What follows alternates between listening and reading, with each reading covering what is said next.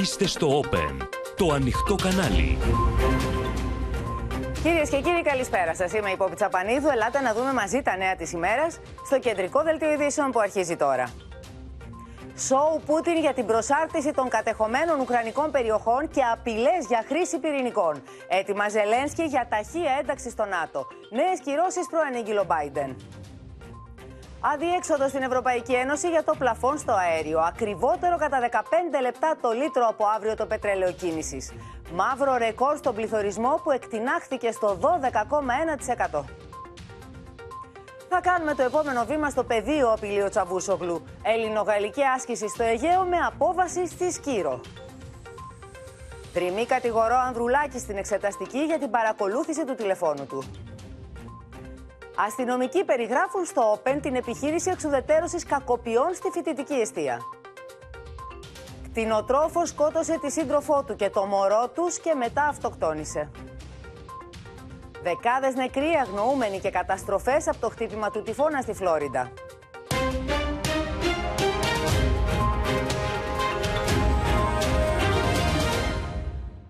Θα ξεκινήσουμε κυρίες και κύριοι με το θέμα που απασχολεί ολόκληρο τον κόσμο, κυρίως στην Ευρώπη, όσα συνέβησαν σήμερα στην Μόσχα. Με ειδική τελετή λοιπόν και ένα σοου στην κόκκινη πλατεία, ο Βλαντίμιρ Πούτιν προχώρησε στην προσάρτηση των τεσσάρων κατεχομένων Ουκρανικών περιοχών στη Ρωσία, επαναλαμβάνοντας τις απειλές για τα πυρηνικά και εξαπολύοντας επίθεση κατά των Δυτικών. Άμεση αντίδραση Ζελένσκι ανακοίνωσε πως η Ουκρανία κάνει έτοιμα για ένταξη στο ΝΑΤΟ. Παγκόσμιο το κύμα αντιδράσεων με τον Biden να σχεδιάζει νέες κυρώσεις κατά της Ρωσίας.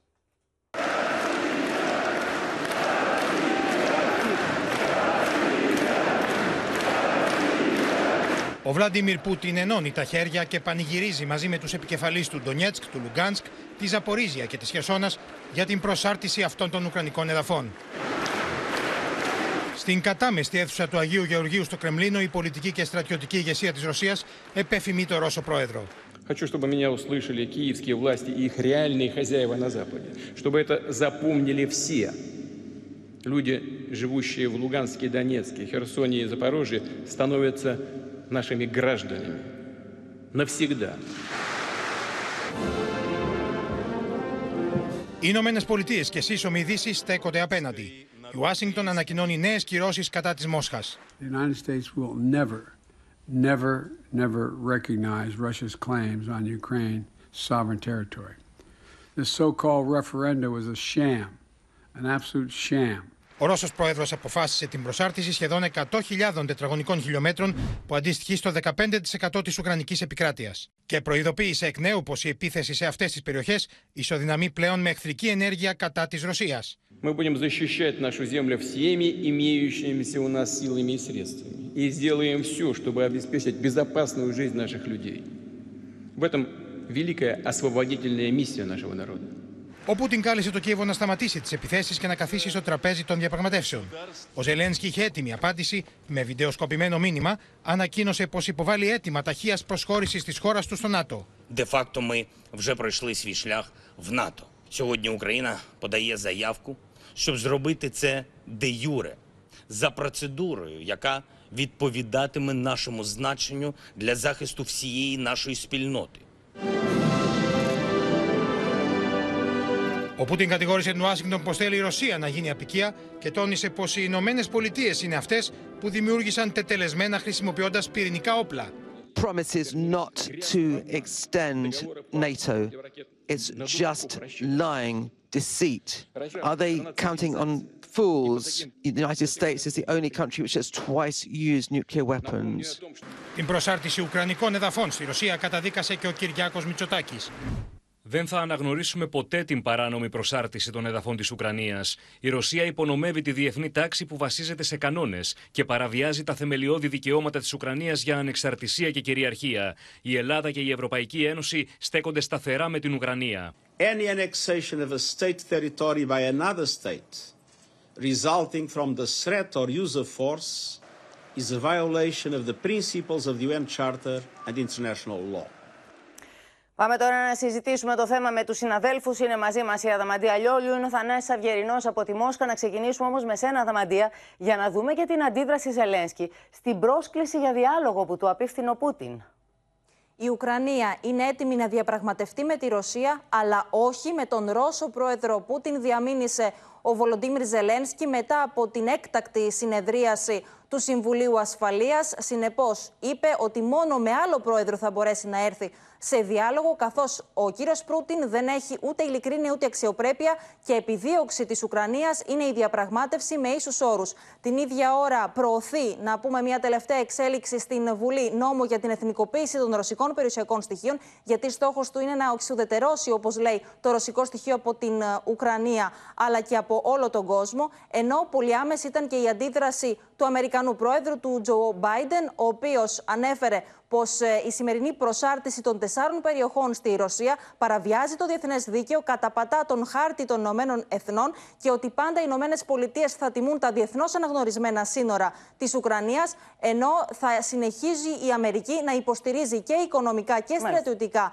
την Ουκρανία και προανήγγειλε μάλιστα και πολύ αυστηρές κυρώσεις, Πόπη. Για να το δούμε αυτό. Σε ευχαριστούμε πολύ, Αδαμαντία. Να δούμε τι δήλωσε ο Αμερικανός Πρόεδρος. Οι Ηνωμένες Πολιτείες καταδικάζουν τη δόλη απόπειρα της Ρωσίας να προσαρτήσει κυρίαρχο Ουκρανικό έδαφος. Ανακοινώνουμε νέες κυρώσεις σήμερα. Αυτές οι κυρώσεις θα επιβάλλουν κόστος σε άτομα και οντότητες εντός και εκτός Ρωσίας που παρέχουν πολιτική ή οικονομική υποστήριξη σε παράνομες προσπάθειες αλλαγής του καθεστώτος της Ουκρανικής επικράτειας. Πάμε τώρα και στο Θανάση Αυγερινό για να δούμε πώς αντιδρά η Μόσχα, Θανάση, να σε ρωτήσω, στην απόφαση του Ζελένσκι να βάλει τη χώρα του στο ΝΑΤΟ. Καλησπέρα από τη Μόσχα που ζει μια ιστορική ημέρα γι' αυτό και δεν υπάρχουν ακόμη ε, σοβαρές και επίσημες αντιδράσεις στην ε, επιδίωξη του κ. Ζελένσκι. Η πρώτη αντίθεση που υπάρχει είναι μόνο από την ε, Μαρία Ζαχάροβα, την εκπρόσωπο του Ρωσικού Υπουργείου Εξωτερικών, η οποία είπε ότι σήμερα ο καθένας έκανε την επιλογή του. Οι αιμοσταγείς χασάπιδες, όπως περιγράφει προφανώς το καθεστώς του Κιέβου, οι οποίοι σκοτώνουν γυναίκες και παιδιά, επέλεξαν το σκουπιδότοπο του ΝΑΤΟ. Εμείς επιλέγουμε το μέλλον, λέει η κυρία Ζαχάροβα, προειδοποιώντας βέβαια ότι δεν θα είναι εύκολη αυτή η πορεία για την ε, Ρωσία, όμως δεν υπάρχει άλλη επιλογή. Και θα Αυτά περίπου είπε και ο Βλαντίμιρ Πούτιν νωρίτερα. Τώρα; Τι γίνεται από εδώ και στο εξής, γιατί βλέπουμε ότι οι μάχες συνεχίζονται. Στο πεδίο δηλαδή εξακολουθούν να μένονται μάχες. Υπάρχουν και, χρήσεις ε, και απειλές για χρήση πυρηνικών στο τραπέζι. Πώς θα εξελιχθεί η κατάσταση; Ε, δύσκολο να πει κανείς πώς ε, θα εξελιχθεί η κατάσταση. Βέβαια η Μόσχα αυτό που ήθελε να κάνει σήμερα και νομίζω το κάνει ο Βλαντιμίρ Πούτιν είναι να στείλει ένα μήνυμα τεράστιας αποφασιστικότητας στην παγκόσμια σκηνή θεωρώντας ότι αυτό που γίνεται είναι ίσως ένα από τα πιο σημαντικά βήματα στην υπερ πολιτική του καριέρα τέσσερις αμυγός ρωσόφωνες επαρχίες της Ουκρανίας μετά την Κρυμαία ενσωματώνονται στην ε, Ρωσία. Ε, είπε, ε, είπε πολλά για να εξηγήσει αυτή την επιλογή, μεταξύ άλλων ότι ε, κανείς δεν ρώτησε όταν διαλύθηκε η Σοβιετική Ένωση τους πολίτες ε, όταν αποφάσιζε η κομματική ελίτ να οδηγηθεί σε αυτή την απόφαση η οποία αποκαθίσταται καθώς ενώνονται άνθρωποι οι οποίοι έχουν υπερχιλιετή κοινή ιστορία. Ο Πούτιν αναφέρθηκε όπως είπες και στα πυρηνικά όπλα λέγοντας ότι οι Ηνωμένες Πολιτείες είναι η μόνη χώρα στον κόσμο η οποία δύο φορές μάλιστα έχει χρησιμοποιήσει ε, πυρηνικό όπλο, καταστρέφοντας, ισοπεδώνοντας τις Ιαπωνικές πόλεις Χειροσύμα και Ναγκασάκη, δημιουργώντας μάλιστα, σε αποστροφή του λόγου το ανέφερε αυτό, δημιουργώντας έτσι και ένα προηγούμενο. Να σε ευχαριστήσουμε ε, πολύ, πως... Θανάση. Και... Ναι. Να Νομίζω απλώς ότι είναι α, ε, απερίφραστη η επιδίωξη του Βλαντίμιρ Πούτιν ε, να πει και να μπει σε κάποιο διάλογο με τη διεθνή κοινότητα. Αυτό ακριβώς είπε και ο Σεργέη Λαυρόφ, θυμίζοντας και λέγοντας ότι θα πρέπει αυτή η ομιλία του Πούτιν να διαβαστεί από τους σοβαρούς πολιτικούς στη Δύση από το Α ως το Ω. Να σε ευχαριστήσουμε πολύ λοιπόν και να πάμε στο πεδίο των μαχών, γιατί εκεί η φρίκη συνεχίζεται. 23 άνθρωποι σκοτώθηκαν όταν το κομβόι, στο οποίο, το οποίο είχαν σχηματίσει με τα αυτοκίνητά τους έξω από τη Ζαπορίζια, χτυπήθηκε από πύραυλο. Ακόμη δεν είναι γνωστό ποιος ευθύνεται για την τραγωδία, καθώς Ουκρανία και Ρωσία δείχνουν η μία την άλλη. Εικόνες σοκ. Διαμελισμένα πτώματα, κατεστραμμένα οχήματα. 25 άνθρωποι σκοτώθηκαν και 75 τραυματίστηκαν όταν αυτοκινητοπομπή που μετέφερε Ουκρανούς πολίτες επλήγει από πύραυλο κοντά στη Ζαπορίζια. Пант заполняет могилами захваченную территорию Украины. Но чтобы это остановить, придется остановить того одного в России, кто хочет войны больше, чем жизнь. Вашей жизни, граждане России. Ну да, только колонны начали выстраивать. Вот считайте с интервалом Начало 9 8.15 где-то, первый прилет. В начале рынка, середина рынка, второй прилет. И третий в конце рынка, по периметру. С интервалом 20-30 минут. Η φρίκη του πολέμου συνεχίζεται και στο Μικολάεφ. Εννέα άνθρωποι τραυματίστηκαν έπειτα από ρωσικού βομβαρδισμού στα ξημερώματα, όπω δήλωσε ένα πληρωτή επικεφαλή του Προεδρικού Γραφείου τη Ουκρανία. Ο Ρώσο πρόεδρο από την πλευρά του κατηγορεί τη Δύση πω επιδιώκει την αστάθεια σε όλε τι χώρε τη πρώην Σοβιετική Ένωση. Целям наши геополитические противники, наши оппоненты, как мы совсем еще недавно говорили, готовы подставить под удар всех кого угодно, любую страну превратить ее в эпицентр кризиса, спровоцировать цветную революцию и развязать кровавую бойню. Все это мы уже не раз видели. Οι μάχε στο Ντονέτσκ συνεχίζονται παρά τι ανακοινώσει του Βλαντιμίρ Πούτιν περί προσάρτησή του στη Ρωσία. Η πολυλημάν ρωσικό προπύργιο είναι περικυκλωμένη εν μέρη από τον Ουκρανικό στρατό, παραδέχθηκε σήμερα ο επικεφαλή των υποστηριζόμενων από τη Ρωσία αρχών στην επαρχία Ντονέτσκ. Την ίδια ώρα, οι ρωσικέ αρχέ συνεχίζουν να μοιράζουν φύλλα πορεία στου εφέδρου που εκπαιδεύονται πλέον για να σταλούν στο πεδίο των μαχών. Πάντω, στα σύνορα τη Ρωσία με το Καζακστάν, η ουρά των οχημάτων με Ρώσου που θέλουν να γλιτώσουν την επιστράτευση όλο ένα και μεγαλώνει. На границе очень долго, четверо суток э, стояли до границы, огромные пробки. Τώρα, τι θα κάνει στο πεδίο η Ουκρανία μετά την προσάρτηση του 15% των εδαφών της στη Ρωσία, απάντηση δίνει ο πρέσβης της χώρας στην Ελλάδα, ο οποίος μίλησε στο Open και την Αδαμαντία Λιόλιου. Ukraine and also the whole world is at a crucial point because of the referendums that took place. And how do you find that? It would change nothing because uh, it's our land and we will continue to defend it and to liberate it. So, uh, but it's, uh, it's another s- spin of, of, of, of madness of the President Putin. Are you afraid of using uh, nuclear weapons? We're not afraid, we, we just take it seriously. That's why we, uh, we warn everybody that uh, all uh, leaders who, at, the, at the one point of time, uh, condemned use of such uh, weapons of mass destructions. Now they have to uh, apply all the force they have, all the, the power they have uh, to work with Russia uh, on this uh, on- these uh, threats. Is mobilization a real threat for Ukraine? With the start of the war, Russia used the best the best forces, prepared, trained, professional. Now there are some young, you know, un- unqualified people are coming to the front line. In which way can this war stop? The only option is to show our victory and to win the battlefield, uh, and then uh, maybe there will be some switch of, of common sense in the in the presidents and uh, Putin heads and, and the Russian uh, leadership heads to start thinking normally. Μπορεί οι εξελίξει να τρέχουν στο μέτωπο του πολέμου με τις συνέπειες να είναι οδυνηρές για όλη την Ευρώπη, καθώς παρατείνεται η ενεργειακή κρίση. Η Κομισιόν όμως δεν δείχνει να τρέχει με την ίδια ταχύτητα. Οι Υπουργοί Ενέργειας της Γυρά Υπήρου αντι- συνεδρίασαν σήμερα και δεν κατάφεραν παρά να τα βρουν μόνο στα εύκολα, αφήνοντας στην άκρη το θέμα του πλαφών στο φυσικό αέριο που ακόμη τους χωρίζει χάσμα. Η Ελλάδα, με πρωτοβουλία της και τέσσερις ακόμη χώρες, καταθέτει τεχνική πρόταση για τον τρόπο που μπορεί να λειτουργήσει ένα τέτοιο πλαφόν. Χωρίς λευκό καπνό για πλαφόν στο φυσικό αέριο, αλλά με συμφωνία για υποχρεωτικό ψαλίδι 5% στην κατανάλωση ηλεκτρικής ενέργειας στις ώρες αιχμής, ολοκληρώθηκε σήμερα το κρίσιμο Συμβούλιο Υπουργών Ενέργειας της Ευρωπαϊκής Ένωσης. Το πλαφόν στο αέριο παραπέμπεται σε ομάδα τεχνοκρατών που θα εξετάσει όλα τα σενάρια, ενώ το θέμα θα συζητηθεί και στη Σύνοδο των Ηγετών που θα συνεδριάσει την ερχόμενη εβδομάδα στην Πράγα. A wholesale gas price cap is a legitimate option, But it requires a radical intervention in the market, which means uh, several non-negotiable conditions have to be met before this.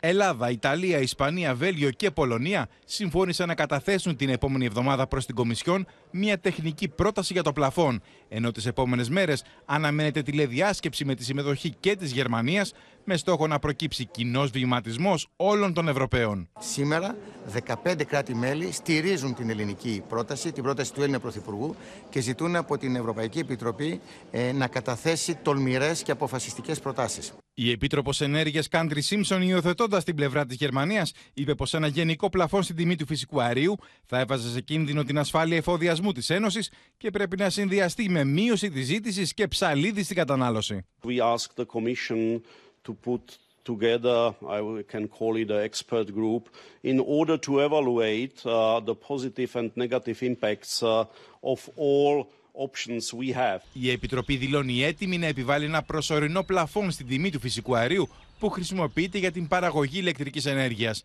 Οι Υπουργοί πάντως σήμερα συμφώνησαν στην υποχρεωτική μείωση της ζήτησης ηλεκτρικής ενέργειας κατά 5% τις ώρες αιχμής, στην επιβολή ανώτατου ορίου στα έσοδα των παραγωγών ηλεκτρικής ενέργειας και στην επιβολή εισφοράς αλληλεγγύης 33% στα δηληστήρια. Το θέμα του πλαφών πάντως στο φυσικό αέριο παραμένει. Κάποιες χώρες, μεταξύ των οποίων και η Ελλάδα, επιμένουν. Και έτσι πάμε στις Βρυξέλλες, στη Μαρία Ρόνη, ετοιμάζουν μια τηλεδιάσκεψη. Με ενδιαφέρον στοιχείο ότι θα είναι και η Γερμανία σε αυτή τη τηλεδιάσκεψη, αλλά και η Ολλανδία που διαφωνούν. Μαρία. Ναι, μπορεί να μην είχαμε συμφωνία σήμερα για το πλαφόν το γενικό πλαφόν στην τιμή του φυσικού αερίου. Όμως γίνονται βήματα, θα γίνουν βήματα το επόμενο διάστημα, από ό,τι φαίνεται, για να γεφυρωθούν οι διαφορές. Ε, μάθαμε ο Υπουργός ε, Ενέργειας, ο Έλληνα Υπουργός Ενέργειας, ο κύριος Κρέκας, μας ενημέρωσε και επιβεβαιώνεται από όλες τις ε, πλευρές ότι ε, θα πραγματοποιηθεί μάλλον την Δευτέρα τηλεδιάσκεψη μεταξύ 8 χωρών. Αυτές είναι η Ελλάδα σε επίπεδο Υπουργών Ενέργειας. Είναι η Ελλάδα, η Ιταλία, το Βέλγιο, η Πολωνία, η Γαλλία η Ισπανία που θέλουν το γενικό πλαφόν στην τιμή του φυσικού αερίου και ανάμεσά τους είναι και η Γερμανία και η Ολλανδία οι οποίες από ό,τι φαίνεται αρχίζουν να μαλακώνουν ε, τη στάση τους. Πάντως όπως ε, μας εξήγησε στη συνέντευξη τύπου ο Τσέχος ε, Υπουργός, η χώρα του οποίου έχει την Προεδρία, είναι ένα τεχνικά πολύ σύνθετο ζήτημα αυτό και ακόμα και μεταξύ των 15 χωρών που θέλουν το γενικό πλαφόν στη τιμή του φυσικού αερίου. Υπάρχουν τεχνικές διαφορές, γι' αυτό θα συσταθεί μια ομάδα εμπειρογνωμόνων για να εξετάσει όλες τις πιθανές ε, επιλογές.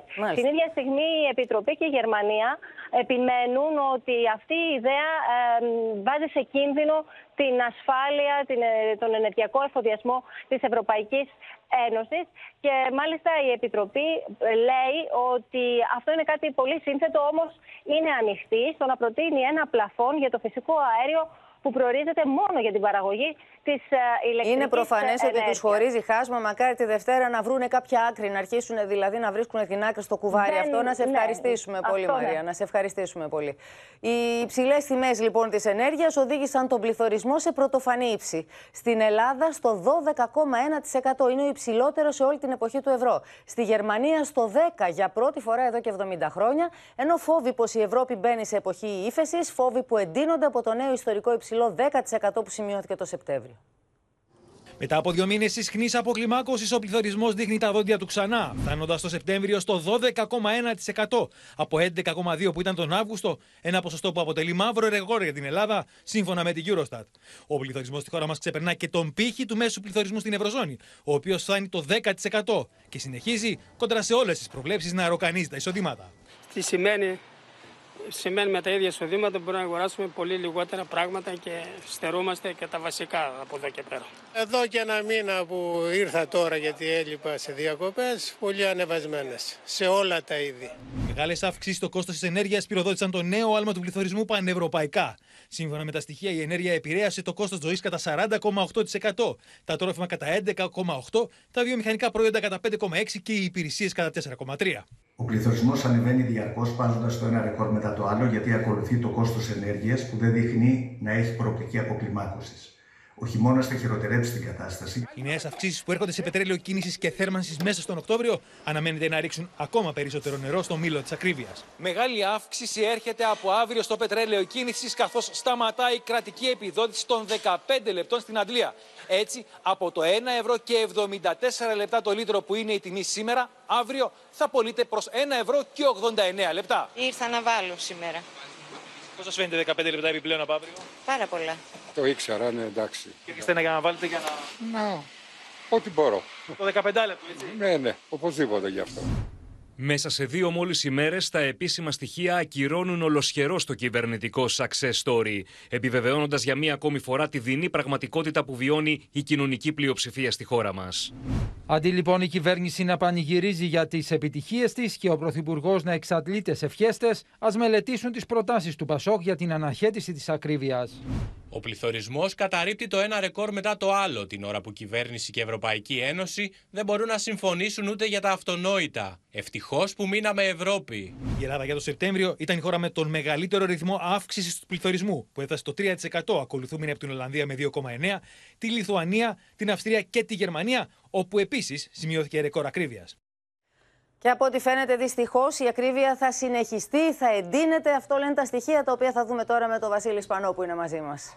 Και όλο αυτό γιατί; Έχουμε το πετρέλαιο κίνησης που από αύριο αυξάνεται κατά 10-15 λεπτά, όπως είδαμε στο βίντεο. Έχουμε το πετρέλαιο θέρμανσης που σίγουρα, όπως λένε οι παρτιριούχοι, θα είναι ακριβότερο από ό,τι πέρσι. Και φυσικά το φυσικό αέριο που είναι δεδομένο πως θα είναι πολύ ακριβότερο από ό,τι πέρσι τον Οκτώβριο. Σε όλο αυτό λοιπόν, σαν κερασάκι στην τούρτα, έρχονται οι τιμές που πουλούν τα προϊόντα τους οι βιομηχανίες, οι οποίες είναι αυξημένες σε ύψος δεκαμήνου κατά 39,5%. Σχεδόν 40%. Είναι πολύ μεγάλη αύξηση. 2,5% περίπου ήταν η αύξηση από τον Ιούλιο στον Αύγουστο. Και όλο αυτό θα το δούμε στο προσεχές διάστημα στα ράφια των σούπερ μάρκετ σε προϊόντα. Όπως παραδείγματος χάρη, ποιες είναι οι υψηλότερες αυξήσεις. Να δούμε. Παράγωγα πετρελαίου 78,5%. Η ενέργεια προφανώς 69,5%. Η ενεργοπαραγόμενη ενέργεια, έτσι. Τα, ε, τα χαρτικά 14,5%. Πού να μπούμε δηλαδή και να την πληρώνουμε και μέσα στο χειμώνα την ενέργεια. Ακριβώς. Τα... Τρόφιμα 9,7% και πλαστικά είδη 7,9%. Είναι ο χάρτης της ακρίβειας αυτός όπως περιγράφεται μέσα τα νούμερα. Και είναι σε πράγματα που έχουμε όλοι μέσα στον οικογενειακό μας προ... προπολογισμό και είναι πράγματα που χρειαζόμαστε για να ζήσουμε. Ακριβώς. Κάθε οικογένεια. Να σε ευχαριστήσουμε πολύ, α, Βασίλη. Και πάμε τώρα να δούμε τι γίνεται με το, με το Nord Stream. Οι εκρήξεις λοιπόν στους αγωγούς είναι το θέμα συνεδρίασης του Συμβουλίου Ασφαλείας του ΟΗΕ απόψε. Η Μόσχα κατηγορεί πλέον ανοιχτά τις ΗΠΑ, υποστηρίζοντας ότι υπάρχουν και στοιχεία που το αποδεικνύουν αυτό. Ενώ το Βερολίνο εκτιμά ότι κρατικός φορέας και όχι τρομοκράτες κρύβονται πίσω από τις εκρήξεις. Στο μεταξύ, η οικολογική καταστροφή είναι τεράστια. Το Συμβούλιο Ασφαλεία τη Ρωσία συγκαλείται εκτάκτο. Λίγο αργότερα χαρακτηρίζει το συμβάν τρομοκρατική ενέργεια. Αποκαλύπτει ότι έχει αποδεικτικά στοιχεία για την εμπλοκή δυτικών χωρών σε αυτό και ότι οι Ηνωμένε Πολιτείε είναι οι πρώτε που θα ευνοηθούν από τι καταστροφέ του αγωγού. Το Ρωσικό Υπουργείο Εξωτερικών υποστηρίζει ότι τον Ιούλιο κράτη-μέλη του ΝΑΤΟ πραγματοποιούσαν ασκήσει με υποβρύχιο εξοπλισμό στην περιοχή που καταγράφηκαν οι εκρήξει. некоторые материалы, которые указывают, конечно, на западный след в организации и осуществлении этого террористического акта.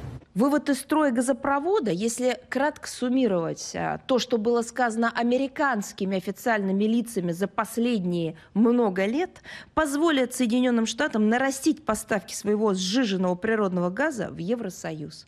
At this point, I think uh, there, there's a lot of speculation, but quite frankly, uh, until uh, complete investigation is done, no one will be able to really determine for certain what happened. Περίπου 500 κιλά TNT υπολογίζεται ότι χρησιμοποιήθηκαν για την καταστροφή των αγωγών Nord Stream, σύμφωνα με το Spiegel.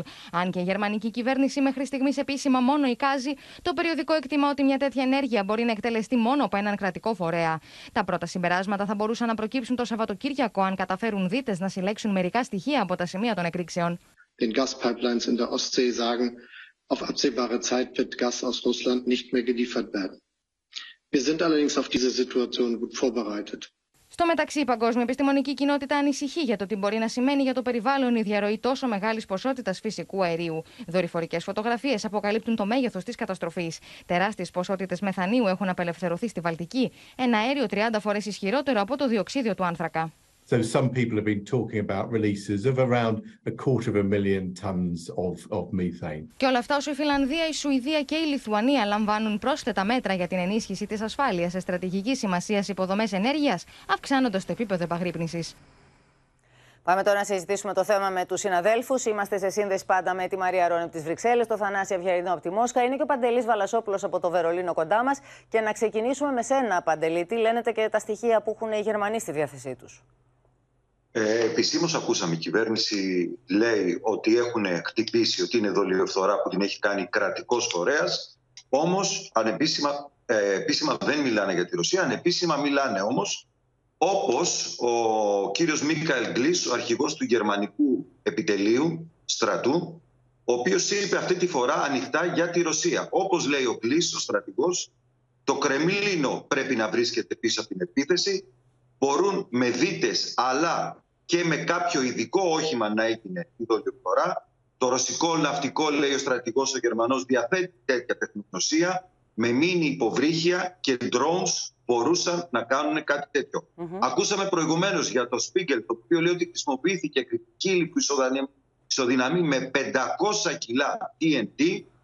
Και να σου πω και κάτι άλλο που διάβασα πριν από λίγο στο Financial Times, ότι η οικολογική καταστροφή είναι σαν να έχουν ένα εκατομμύριο αυτοκίνητα ανοιχτά τις μηχανές τους για ένα χρόνο. Αυτό είναι το, το, το μεθάνιο που έχει εκλειφθεί στην ατμόσφαιρα. Τέλος να σου πω και μην ξεχνάμε το μεθάνιο είναι και το αέριο το οποίο καταστρέφει το, το, το περιβάλλον α, περισσότερο από κάθε άλλο. είναι αδιανόητη γιατί... λένε οι επιστήμονες η οικολογική καταστροφή. Τέλος, ε, σχετικά με τα όσα υποστηρίζει η Μόσχα και το Ρωσικό Υπουργείο Εξωτερικών, λένε ότι δεν πιστεύουν την κουβέντα. Η Ρωσία έχει χάσει κάθε αξιοπιστία από την ημέρα που εισέβαλε στην Ουκρανία.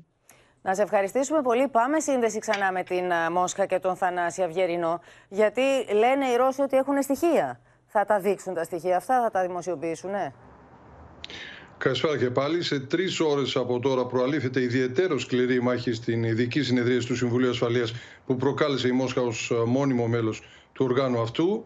Ε, Όμως τα βλέμματα όλων φαίνεται πως στρέφονται στην αποστροφή της ομιλίας του Βλαντίμιρ Πούτιν, ο οποίος ναι, μεν γιορτάζει αυτή την ώρα, αλλά δεν άφησε ουδέμια αμφιβολία στην ομιλία του στο Κρεμλίνο, κανένα περιθώριο για την πρωτοφανή δολιοφθορά, χαρακτηρίζοντάς την έργο των Αγγλοσαξώνων. Δεν τους έφταναν οι κυρώσεις, είπε. Τώρα προχώρησαν και σε ευθεία δολιοφθορά. Λίγο πριν είχε περιγράψει την πράξη αυτή ως ενέργεια διεθνούς τρομοκρατίας. Ο Πούτιν, μεταξύ άλλων, είπε ότι αυτό που συμβαίνει στην Ευρώπη με την ενεργειακή κρίση και με τους αγωγούς οδηγεί ουσιαστικά στην αποβιομηχανοποίηση της Ευρώπης χρησιμοποίησε πάρα πολύ σκληρή γλώσσα για τις ευρωπαϊκές ηγεσίες, λέγοντας, ε, αυτή είναι η όρη που χρησιμοποίησε, ότι ε, λειτουργούν ως λακέδες και προδότες των συμφερόντων των λαών τους και υπηρετούν ξένα συμφέροντα, δηλαδή ε, της Ουάσιγκτον. Ο εκπρόσωπος του κ. Πεσκόφ έχει ζητήσει και θα επιμείνει σε αυτή τη γραμμή η Μόσχα διεθνή ανεξάρτητη έρευνα ώστε να αποκαλυφθεί πώς έγινε αυτή η δολιοφθορά και ποιοι ευθύνονται με συμμετοχή της Γκασπρόμ. Ενώ, όπως είπες, η ρωσική κατασκοπία, ο Σεργέη Ναρίσκιν, είπε ότι η Μόσχα διαθέτει τέτοια στοιχεία που υποδεικνύουν δυτική συμμετοχή ε, άγνωστο αν θα τα παρουσιάσει απόψε στο Συμβούλιο Ασφαλείας, αν θα τα παρουσιάσει όπως είπες στο Συμβούλιο Ασφαλείας απόψε. Να σε ευχαριστήσουμε πολύ και ελάτε τώρα να περάσουμε στο άλλο καυτό μέτωπο, στο μέτωπο των ελληνοτουρκικών. Η Άγκυρα συνεχίζει να προκαλεί, βάζοντας το στόχαστρο και τις Ηνωμένες Πολιτείες εκνευρισμένοι από την άρση του εμπάργου πώλησης όπλων προς την Κύπρο. Τα ελληνικά νησιά και το Αιγαίο είναι στο επίκεντρο της απειλητικής γλώσσας των Τούρκων αξιωματούχων, με την Αθήνα βεβαίως να διαμηνύει ότι η κυριαρχία τους είναι αδιαπραγμάτευτη. Με απειλές ότι η Τουρκία θα κάνει το επόμενο βήμα στο πεδίο, κλιμάκωσε το κρεσέντο της επιθετικής ρητορικής ο Υπουργός Εξωτερικών της Τουρκίας με Βλουτσαβούσογλου, με την Άγκυρα να έχει στοχοποιήσει ελληνικά νησιά με πρόσχημα τη στρατικοποίηση και την Αθήνα να βρίσκεται σε αυξημένη επαγρύπνηση. Sağda ve masada güçlüyüz. Bazen masa tükeniyor, sahaya iniyoruz, sahada gerekeni yapıyoruz. Ondan sonra buyurun diyoruz herkese, masaya tekrar gelin. Ondan sonra oyunu bir sefer biz kuruyoruz. Η κυβέρνηση συνεχίζει τη διεθνοποίηση της τουρκικής επιθετικότητας και εκπέμπει σταθερά το μήνυμα ότι η εθνική κυριαρχία είναι διαπραγμάτευτη. Οι αναπλές δυνάμεις συμμετέχουν συνεχώς σε ασκήσεις ετοιμότητας με σενάρια θερμού επεισοδίου και πολεμικής εμπλοκής, όπως η ελληνογαλλική άσκηση αργό που ολοκληρώθηκε με αποβατική ενέργεια στη Σκύρο. Αυτό που έχω να σας πω είναι ότι δεν χρειάζεται να, ούτε να επιβεβαιώσουμε ούτε να στείλουμε κανένα μήνυμα για την ετοιμότητά μας. Ήμασταν πάντα έτοιμοι. Πάντα έτοιμοι είμαστε.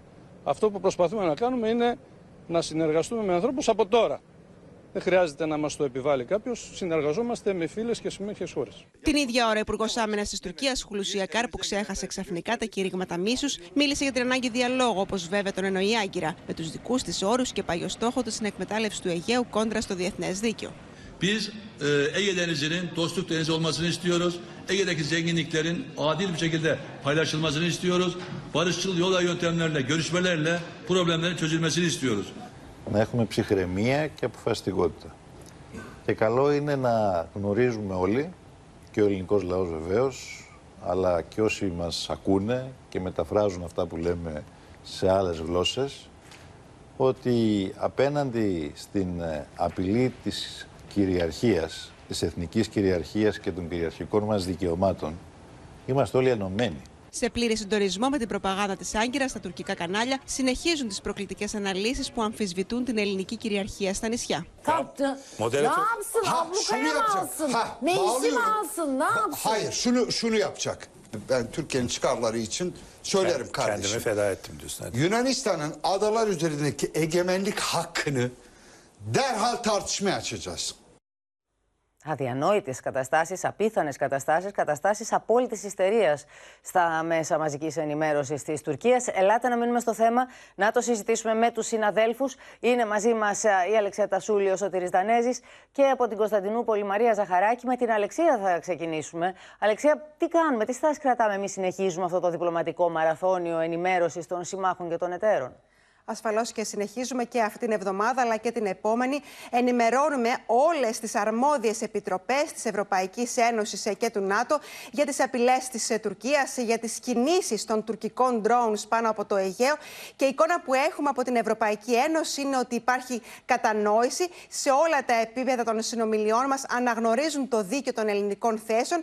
Αλλά η αλήθεια είναι πόπη τη ε, ε, ώρα κρίσης. Επενδύουμε πάρα πολύ στις στρατιωτικές συνεργασίες που έχουμε υπογράψει υπογράψει με τους Αμερικανούς mm -hmm. και τους Γάλλους. Αυτό είναι το διπλωματικό μας, το ισχυρό διπλωματικό μας όπλο. Σε ό,τι αφορά την ενημέρωση που γίνεται στο ΝΑΤΟ, η αλήθεια είναι ότι οι σύμμαχοί μας έχουν στραμμένη την προσοχή τους περισσότερο στη Ρωσία αυτές τις ώρες και στην πυρηνική απειλή. Και είναι ενδεικτικό ότι ο μηχανισμός αποφυγής κρίσεων που θέσπισε ο Γιάνν Στόλτεμπεργκ μετά το καλοκαίρι του 20, μετά την κρίση με το Ρουτζ Ρέις, για να υπάρχει υποτίθεται ένας ανοιχτός διάβλος επικοινωνίας μεταξύ Ελλάδας και Τουρκίας, ε, αυτός ο μηχανισμός είναι επί της ουσίας ανενεργός από το 2021 τον Απρίλιο και αυτό που κάνουμε εμείς τώρα είναι να ενημερώνουμε σε πραγματικό χρόνο τον ίδιο τον Γενικό Γραμματέα του ΝΑΤΟ για όλες τις παραβιάσεις, για όλες τις υπερεπτήσεις, για όλες τις τουρκικές κινήσεις που γίνονται στο Αιγαίο Πόπι. Να σε ευχαριστήσουμε πολύ.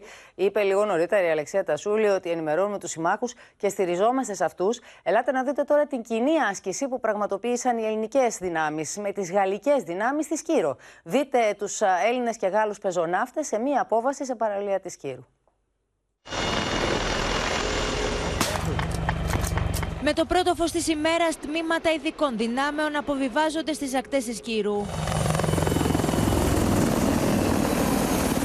Επιθετικά ελικόπτερα της αεροπορίας στρατού έχουν χτενίσει την περιοχή για να ξεκινήσει η επιχείρηση απόβασης.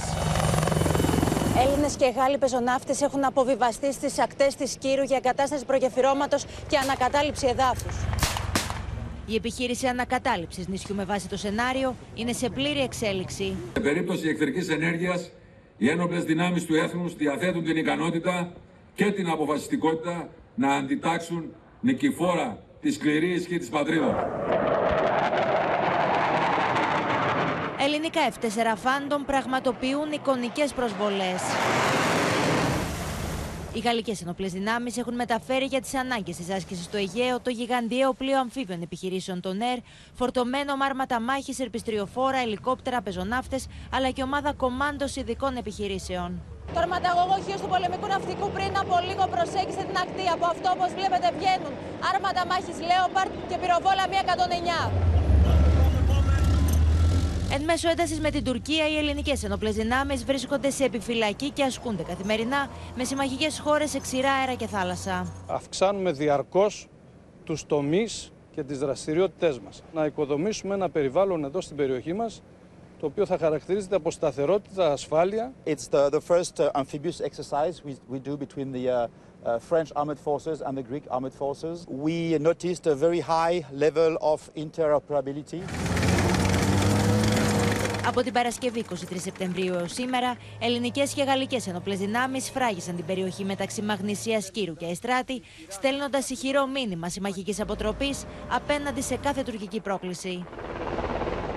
Πάντως, τις προκλήσεις τους βλέπουμε το τελευταίο διάστημα τους Τούρκους να βάζουν στο στόχαστρο εκτός από την Ελλάδα φυσικά και τις Ηνωμένε Πολιτείες, κατηγορώντας τες ότι δεν ασκούν πολιτική ίσων αποστάσεων και ότι ευνοούν τη χώρα μας. Πάμε στη Μαρία Ζαχαράκη να δούμε τι γίνεται στην Τουρκία και η Άγκυρα συνακόλουθα απόπη να βάζει στο στόχαστρο την Κύπρο πλέον. Το ζήτημα τώρα λοιπόν είναι η Κύπρος. Εκεί επικεντρώνεται, εκεί μετατοπίζει το κέντρο αντίδρασής της θα λέγαμε η Άγκυρα. Γιατί δεν είναι τυχαίο που δύο μέρες τώρα από τον πρόεδρο αλλά και το πρωτοκλασσά τα στελέχη του απειλούν με ενίσχυση στρατού αλλά και με όπλα ε, τα, να στείλουν δηλαδή στα κατεχόμενα στο ψευδοκράτος. Γιατί αυτή είναι η αντίδρασή τους ε, για την άρση του εμπάργου όπλων ε, των ΗΠΑ προς, ε, προς την Κύπρο. Είναι πάρα πολλές οι αντιδράσεις, είναι οργισμένες οι αντιδράσεις. Βέβαια θα μου πεις ότι το θυμήθηκαν τώρα. Ενώ... Έχουμε μικρό πρόβλημα στη σύνδεση. Το θυμήθηκαν τώρα.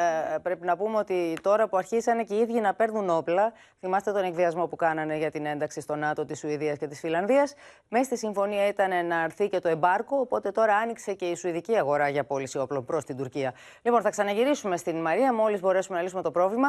Πάμε όμως τώρα να δούμε τι δήλωσε ο Μευλού Τσαβούσογλου, Υπουργός Εξωτερικών της Τουρκίας, που είναι ενδεικτικό της μανίας που έχουν για την άρση των εμπάρκο όπλων από τις Ηνωμένες Πολιτείες προς την Κύπρο. Ama bu karara ilave karardan sonra biz de ilaveten buraya e, ne gerekiyorsa takviye yapacağız. Silah anlamında ne gerekiyorsa bunu yapacağız. Yani ABD'nin bu kararına biz somut adımla cevap veriyoruz. Siz bu kararı madem tırmanma istiyor, istiyorsunuz adada biz de gereğini yapacağız. Kuzey Kıbrıs Türk Cumhuriyeti'ni ve Kıbrıs Türk'ünü korumak için her türlü adım atacağız. Tabii ki hangi adımların atacağı konusunda Σύνδεση με το Σωτήρι Δανέζη. Σωτήρι, έχουμε ακούσει από τους Τούρκους πάρα πολλά το τελευταίο διάστημα. Ακούμε καθημερινά πάρα πολλά. Όμως, μένω στον Τζαβούσογλου που παρακολουθήσαμε τώρα, είδαμε και νωρίτερα μία δήλωσή του ότι όταν το τραπέζι του διαλόγου εννοεί καταρρεύσει, πέσει, τότε κατεβαίνουμε στο πεδίο. Τότε θα κατεβούμε στο πεδίο. Αυτή η δήλωση είναι αποκαλυπτική. Ναι, σίγουρα είναι η πιο ξεκάθαρη δήλωση προθέσεων που έχουμε ακούσει έως τώρα. Σοκαριστικά κοινική, θα έλεγε κανείς. Είπε λοιπόν εδώ ο επικεφαλής της τουρκικής διπλωματίας ότι προσπαθούν να επιβάλλουν τα θέματα της διαπραγμάτευσης και αφού δεν τα δέχεται η Ελλάδα μπορούν να προχωρήσουν σε πολεμικό επεισόδιο έτσι ώστε να επιβάλλουν μετά την ατζέντα τους στις διαπραγματεύσεις. Σαν να βρισκόμαστε δηλαδή στο 19ο αιώνα ή στις αρχές του 20ου. Είναι δηλαδή η συνέχεια αυτού που είπε ο Ερντογάν, το θα έρθουμε ξαφνικά μια νύχτα. Πρώτα απ' όλα, νύχτα στα, στα ξένα σπίτια μπαίνουν μόνο οι κλέφτες. Και οι Τούρκοι μπήκαν σαν κλέφτες στην Κύπρο το 1974, άρπαξαν το μισό νησί. Τώρα που οι Αμερικανοί απέσυραν το εμπάρκο και η Λευκοσία μπορεί να εξοπλιστεί, ο Ερντογάν φαίνεται να έχει πάθει αμόκ. Τον ακούσαμε να λέει: Έχουμε εκεί 40.000 στρατιώτες, θα στείλουμε και άλλα όπλα. Είναι να αναρωτιέται κανείς. Τα όπλα που λέει ότι θα στείλει δεν είναι αμερικανικά. Εκείνα που χρησιμοποίησαν το 1974 δεν ήταν αμερικανικά. Μπορούν λοιπόν οι Τούρκοι με αμερικανικά όπλα να εισβάλλουν και να κατέχουν το 40% της Κύπρου αλλά εμείς δεν μπορούμε να εξοπλίζουμε τα νησιά μας με αμερικανικά όπλα όταν υπάρχει από το 1995 ενεργή απειλή πολέμου, κάζους μπέλ δηλαδή. Πάντως, αυτό που επαναλαμβάνουν συνέχεια σε τακτικότατη βάση είναι ότι σε περίπτωση που προκαλέσουν ένα πολεμικό επεισόδιο, η Ελλάδα θα είναι μόνη της. Μη στηρίζεστε στους άλλους, δεν θα έρθουν οι άλλοι, θα είσαστε μόνοι σας. Το επαναλαμβάνουν συνεχώς και σήμερα ακόμη το είπαν αυτό. Εδώ πρέπει να σημειώσουμε δύο πράγματα. Πρώτον, και μόνη να είναι η Ελλάδα, οι Τούρκοι ξέρουν ότι δεν θα κάνουν εκδρομή θα πληρώσουν βαρύτατο τίμημα και θα κάνουν πολλά χρόνια να συνέλθουν. Το ξέρουν καλά, γι' αυτό και δεν το έχουν επιχειρήσει μέχρι σήμερα. Δεύτερον, με όσα έχουν γίνει μετά την ε, ρωσική εισβολή στην Ουκρανία, δεν είναι καθόλου βέβαιο ότι η Ελλάδα δεν θα δεχθεί στρατιωτική βοήθεια σε περίπτωση κρίσης. Μπορεί λοιπόν να βρεθεί προ μεγάλη εκπλήξεως ο Ερντογάν και από τη Γαλλία και από τις Ηνωμένες Πολιτείες. Να σε ευχαριστήσουμε πολύ, Σωτήρη, και μακάρι να μην χρειαστεί να αποδειχθεί η στήριξη των συμμάχων σε εμάς σε μια τέτοια περίπτωση. Στο μεταξύ, οι πιέσεις των αυξημένων μεταναστευτικών ροών δεν έχουν τέλος στη χώρα, όσο ο Ερδογάν συνεχίζει τη μαζική αυτή πρόθεση των δυστυχισμένων ανθρώπων προς τη χώρα μας. Το Open, λοιπόν, φέρνει ακόμη ένα συγκλονιστικό βίντεο στη δημοσιότητα. Θα δούμε μαζί εκατοντάδες παράτυπους μετανάστες, κυρίως νεαρά αγόρια, να τρέχουν πανικόβλητοι να σωθούν, όταν ξέσπασε πυρκαγιά σε δάσος στην ορεινή Ροδόπη, στο δάσος το οποίο βρίσκονταν κρυμμένοι περιμένοντα περιμένοντας τους διακινητές να τους μεταφέρουν στην ενδοχώρα. Εκατοντάδες μετανάστες, κυρίως νεαροί άνδρες με τα σακίδια στις πλάτες, τρέχουν να σωθούν από τη φωτιά που ξέσπασε σε δασική έκταση έξω από το χωριό Καλυντήρη στην ορεινή Ροδόπη. Ήταν κρυμμένοι μέσα στο δάσος, περιμένοντας το διακινητή για να τους προωθήσει στην ενδοχώρα και από εκεί να βρουν διέξοδο προς κάποια ευρωπαϊκή χώρα. Ενδεχομένως να προκάλεσαν οι ίδιοι τη φωτιά και αναγκαστικά σταματάνε μέσα σε πυκνό δασικό σημείο ε, είτε για να αλλάξουν τα ρούχα τους, είτε για να φάνε κάτι, οπότε ανάβουν φωτιές. Ανάλογες καταστάσεις καλούνται να διαχειριστούν καθημερινά οι αρχές σε Εύρο και Ροδόπη. Ενδεικτικό της μεγάλης μεταναστευτικής πίεσης που αντιμετωπίζει και ο νομός Ροδόπης είναι το γεγονός ότι μόνο το πρώτο 9 μήνο του 2022 έγιναν περίπου 9.500 λήψει παράτυπων μεταναστών. Αριθμός που ξεπερνά τις συλλήψεις που είχαν γίνει ολόκληρο το 2021. Οι παράτυποι μετανάστες εισέρχονται παράνομα από την Τουρκία σε ελληνικό έδαφος με βάρκες μέσω του ποταμού Εύρου, με τη συνδρομή των διακινητών και πολλές φορές της ίδιας της τουρκικής στρατοχωροφυλακής. Περπατώντας διασχίζουν τον ορεινόγκο του Εύρου, καταλήγουν στη Ροδόπη με σκοπό τη συνέχεια του ταξιδιού τους προς την ενδοχώρα. Οι Τούρκοι δουλέμποροι, όταν βρίσκουν το τείχος των αυξημένων περιπολιών στρατού και αστυνομία στο ποτάμι, αναζητούν νέα περάσματα μέσω των Ελληνοβουλγαρικών σύνορων. Άρχισαν να περνάνε από τα σύνορα της Ροδόπης, από τα βουλγαρικά σύνορα και της Ροδόπης και υπάρχει μεγάλη κίνηση από εκείνο το σημείο. Κάτοικοι και συνοριοφύλακες ζητούν ενίσχυση των περιπολιών και σε αυτές τις περιοχές. Του τελευταίους ε, δύο-τρεις μήνες καταγράφονται και από εκεί ροές, τις οποίες ε, δεν επαρκούμε για να τις ελέγξουμε ως συνορικοί φύλακε Εύρο. Οι εικόνες με τα παρατημένα βρεγμένα ρούχα και προσωπικά αντικείμενα των μεταναστών είναι πλέον συχνές σε δασικέ εκτάσεις του Εύρου και της ορεινής Ροδόπης. Το σφράγισμα του, έργου, του Εύρου όμως φαίνεται να έχει ενεργοποιήσει και ένα καινούριο κομμάτι διακινητών και θα πάμε στη Μίνα Καραμίτρου, γιατί στρατολογούν Σέρβους για να μην κινούν υποψίες ότι μεταφέρουν παράτυπους μετανάστες. Μίνα. Ναι, αυτό έχουν λοιπόν διαπιστώσει τα, το τελευταίο διάστημα οι ελληνικές αρχές ότι στρατολογούνται πια Σέρβοι διακινητές, ακριβώς για να μην κινούν τις υποψίες. Θέλω να σας πω ότι είναι πολύ διαδεδομένο πια ε, το σχέδιο αυτό των ε, λαθροδιακινητών. Γι' αυτό και μάλιστα σήμερα ο Τάκης Θεοδωρικάκος επικοινώνησε με τον Σέρβο ομόλογό του, του έθεσε το θέμα και εκείνος του είπε ότι πράγματι και οι δικές τους ε, αρχές ασφαλείας έχουν διαπιστώσει ότι έχουν ενεργοποιηθεί πάρα πολλά άτομα από τη Σερβία ακριβώς αυτό το κομμάτι. Και μάλιστα θέλω να σας πω ότι είναι τόσο σοβαρό αυτό το θέμα που ο Σέρβος Υπουργός Δημόσιας Τάξης θα είναι εδώ στην αρχή της άλλης εβδομάδας στην Αλεξανδρούπολη για να συζητήσει μάλιστα με τον Έλληνα ομόλογό του το συγκεκριμένο θέμα και να πάει και στο φράχτη. Τέλος, να σας πω, επειδή έχουμε ξεκινήσει η Ελλάδα έναν κύκλο ενημέρωσης για τον τρόπο που λειτουργεί η τουρκική στρατοχωροφυλακή στα σύνορα με τον Εύρο ε, Ευρωπαίων αξιωματούχων, να σας πω ότι ήταν, είχε πάρα πολύ ενδιαφέρον η συνάντηση που είχε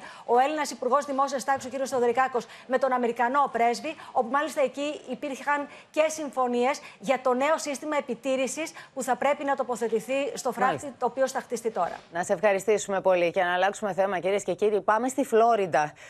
Είναι γνωστή ως η ηλιόλουστη πολιτεία. Τραγική ηρωνία ακούγεται βέβαια σε κάτω από αυτές τις συνθήκες. Δοκιμάζεται άγρια η Φλόριντα μετά το σαρωτικό πέρασμα του τυφώνα Ιαν, του πλέον πολύ νεκρού στην ιστορία της Φλόριντα, όπως είπε και ο Τζο Μπάιντεν. 19 άνθρωποι σκοτώθηκαν, πολλοί είναι εγκλωβισμένοι στα πλημμυρισμένα σπίτια τους, εκατομμύρια δεν έχουν ρεύμα. Η Φλόριντα μετράει τις πληγές της από τον φωνικό τυφώνα Ιαν.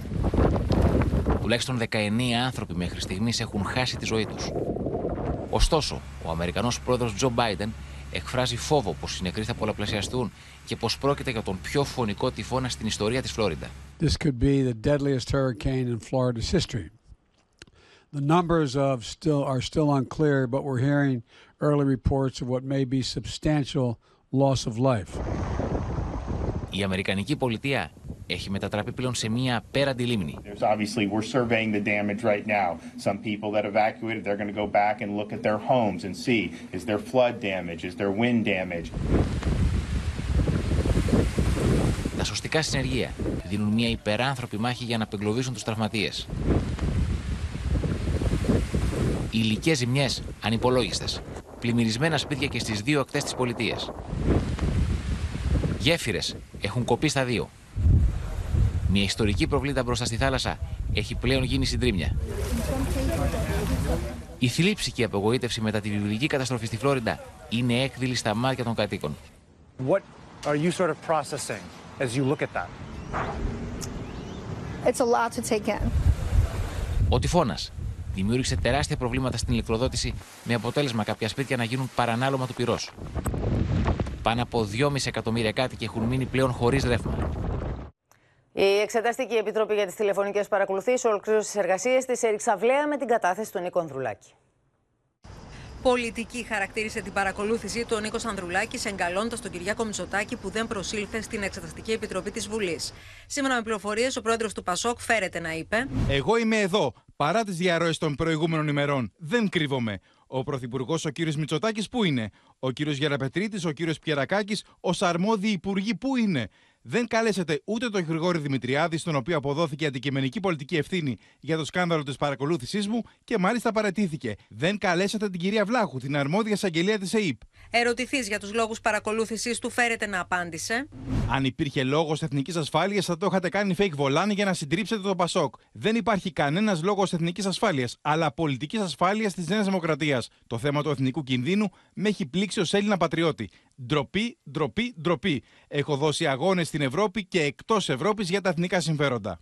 Σύμφωνα με τον πρόεδρο του Πασόκ, η παρακολούθησή του είχε βασικό στόχο να θέσει σε ομοιρία όλη την παράταξη, ενώ μιλήσε για διπλό πολιτικό σκάνδαλο με παράνομη παρακολούθηση και συγκάλυψη ευθυνών. Θα δεχόμουν οποιαδήποτε στιγμή ενημέρωση, αλλά μόνο νόμιμα και εγγράφος. Είναι παντελώς αναξιόπιστη η κυβέρνηση για οποιαδήποτε προφορική συνομιλία.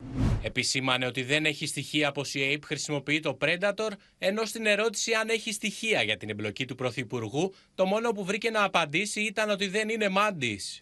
Το εσπευσμένο κλείσιμο των εργασιών της Επιτροπής καταγγέλνουν ΣΥΡΙΖΑ και Κομμουνιστικό Κόμμα Ελλάδος. Όσο και αν η κυβέρνηση θέλει να κλείσει το σκάνδαλο των υποκλοπών, που αποτελεί ανοιχτή πληγή για την δημοκρατία, οι υπεύθυνοι θα λογοδοτήσουν στη δικαιοσύνη είτε πριν είτε μετά τις εκλογές. Καταγγέλουμε το εσπευσμένο κλείσιμο της Εξεταστικής Επιτροπής με ευθύνη της κυβερνητικής πλειοψηφίας παρακολουθήσαμε διαδικασίες παροδία και στην υπόθεση της δράσης των συμμοριών στην Πολυτεχνιούπολη, το Open και η Μίνα Καραμίτρου μίλησε με δύο από τους αστυνομικούς που ήταν στην επιχείρηση σύλληψη των κακοποιών και αποκαλύπτουν απίστευτες λεπτομέρειες της δράσης τους. Είχε πλάσει ένα μύθο γύρω από το όνομά του ε, μέσα στο, ε, στο Πανεπιστήμιο ε, και ουσιαστικά γι' αυτόν δημιουργήθηκαν και τα face control και οι επιθέσεις στους ε, φοιτητές. Ο αστυνόμος Γιάννης Γούρος ήταν ένας εκ των αστυνομικών οι οποίοι είχαν γίνει σκιά του 30χρονου σκληρού κακοποιού, ενώ πήρε μέρος και στη μεγάλη επιχείρηση του ζωγράφου. Ληστείες, ναρκωτικά ξυλοδαρμοί ήταν καθημερινά στον κατάλογο των εγκληματικών ενεργειών της συμμορίας που κρυβόταν στην αιστεία. Ο Αλβανός κακοποιός δεν είχε δικό του κινητό για λόγους ασφαλείας, ενώ συνήθιζε να κάνει επίδειξη δύναμης και ισχύως. Σε επιθέσεις δήλωνε το όνομά του έλεγε. Ε, είμαι αυτός.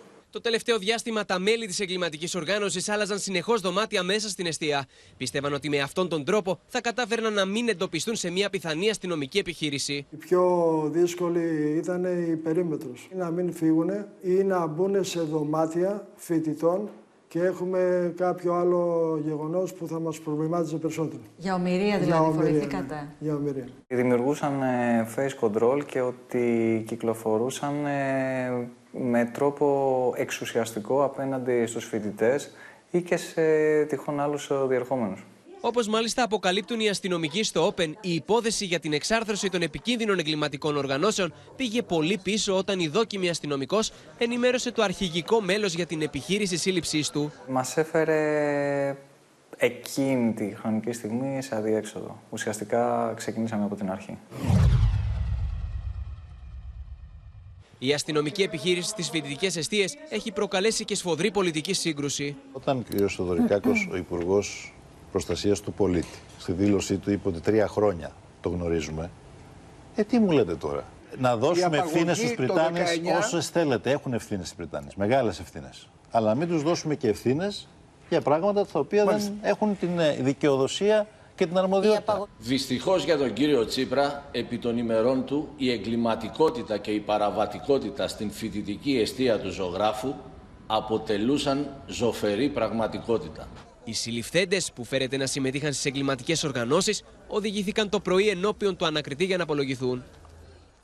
Η απλή αναλογική των επόμενων εκλογών τροφοδοτεί τα σενάρια των κυβερνητικών συνεργασιών, ενώ τα αποτελέσματα των δημοσκοπήσεων μπαίνουν στο μικροσκόπιο των κομμάτων που διαμορφώνουν τη στρατηγική τους, ανεβάζοντας παράλληλα τους τόνους στην πολιτική αντιπαράθεση.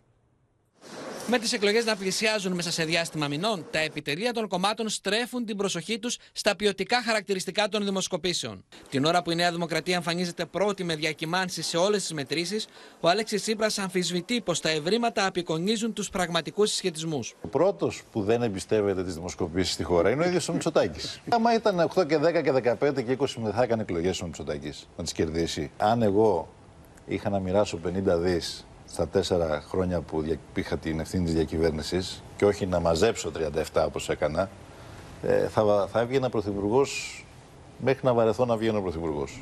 Το μόνο που δείχνει είναι βαθιά περιφρόνηση στους πολίτες. Είναι αμετανόητος, αποκομμένος από τις προτεραιότητες της κοινωνίας και ανεπίδεκτος μαθήσεως. Αντί να δει τα διέξοδα της πολιτικής του, του φταίνε ξανά οι μετρήσεις. Είναι ίδιος με το 2019, όταν ισχυριζόταν ότι δεν υπάρχει ούτε μία πιθανότητα στο εκατομμύριο να χάσει τις εκλογές από τον κύριο Μητσοτάκη. Η απλή αναλογική τροφοδοτεί σενάρια συνεργασίας, καθώς στι μετρήσεις η Νέα Δημοκρατία, αν και είναι κοντά, δεν φαίνεται να εξασφαλίζει την αυτοδυναμία. Βρήκα ένα γράφημα από ξένο φορέα, ο οποίος έφτιαξε το Poll of Polls για την Ναι. Ελλάδα.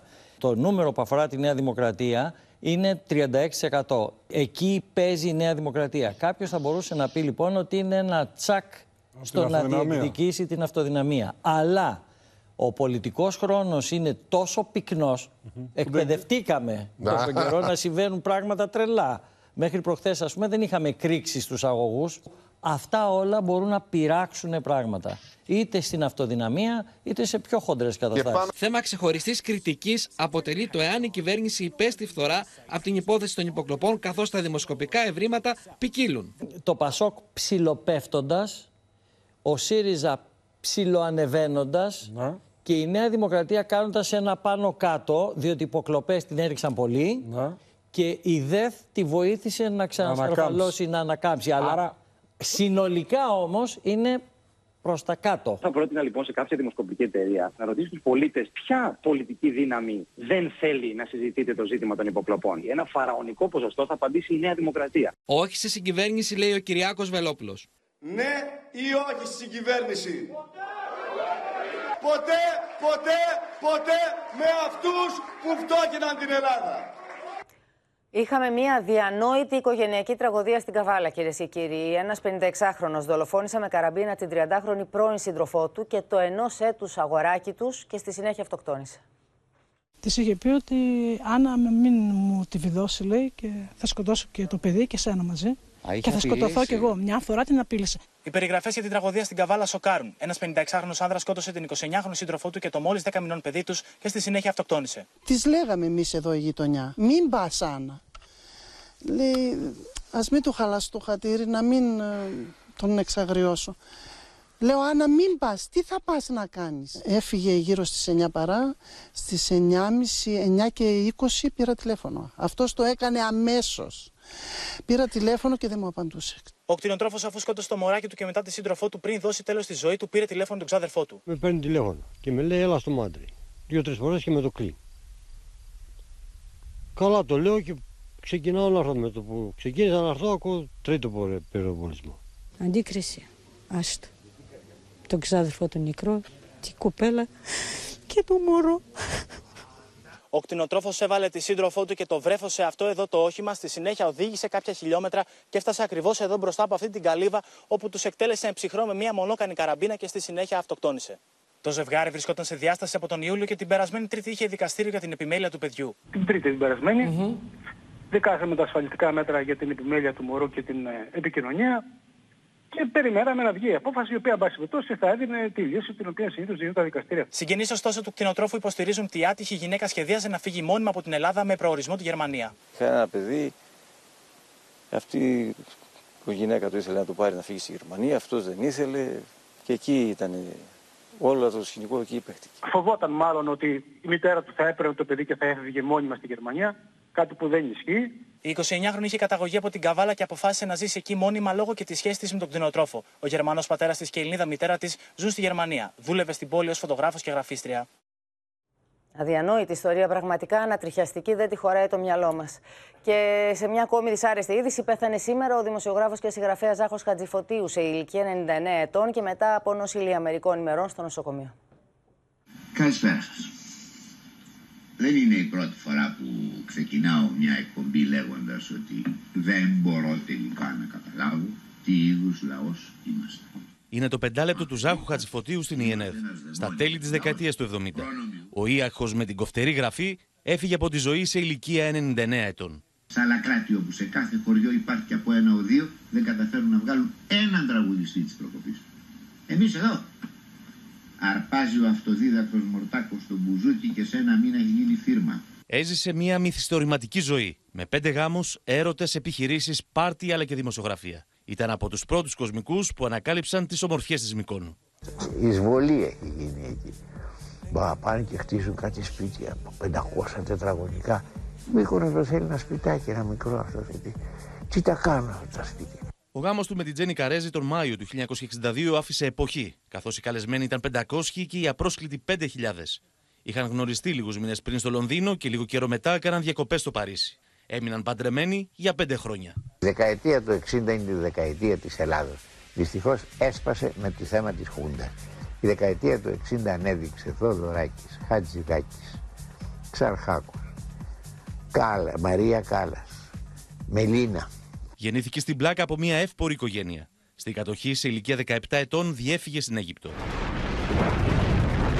Υπηρέτησε στη Μέση Ανατολή και συμμετείχε στις μάχες του Ελ Αλαμέιν και του Τομπρούκ. Στα Δεκεμβριανά ήταν επικεφαλής ομάδας της ταξιαρχίας Ρίμινι και πολέμησε στην πλατεία Ρηγίλλης. Πατριώτες μου, ρε, χωριανοί και σκοτωνόντουσαν μεταξύ τους. Αυτό εγώ σταμάτησα να λέω. Μην χτυπάτε απέναντι. Σταματήστε. Δείξτε τους ότι θα πεθάνουν αν κατέβουν κάτω. Αυτό είπα. Από το 1956 μέχρι τις αρχές του 60 ήταν διευθυντής εκδοτικού οίκου στο Παρίσι. Για 8 χρόνια δραστηριοποιήθηκε στην αυτιλία και από το 1970 εμφανίζεται ως συγγραφέας και δημοσιογράφος. Υπήρξε χρονογράφος στην καθημερινή, στον ταχυδρόμο με το ψευδόνυμο Ίακος και στα νέα ως ο διακριτικός. Αυτά είχα να πω και σας ευχαριστώ που με ακούσατε. Όσους δυσαρέστησα να με συγχωρούν. Γεια σας. Κυρίες και κύριοι, εδώ ολοκληρώθηκε το κεντρικό δελτίο ειδήσεων. Μείνετε στο Open γιατί αμέσως μετά μπορείτε να παρακολουθήσετε τη σειρά, την ξένη σειρά Private Eyes. Στις 9 μην χάσετε το ένα τραγούδι ακόμη με τον Γιώργο Θεοφάνους. Εμείς σας ευχαριστούμε πολύ που και σήμερα ήσασταν εδώ κοντά μας και εμπιστευτήκατε εμάς για την ενημέρωσή σας. Να έχετε ένα υπέροχο βράδυ, ένα καταπληκτικό Σαββατοκύριακο, να είστε όλοι καλά και μην ξεχνάτε το καλό θα νικήσει. Γεια σας.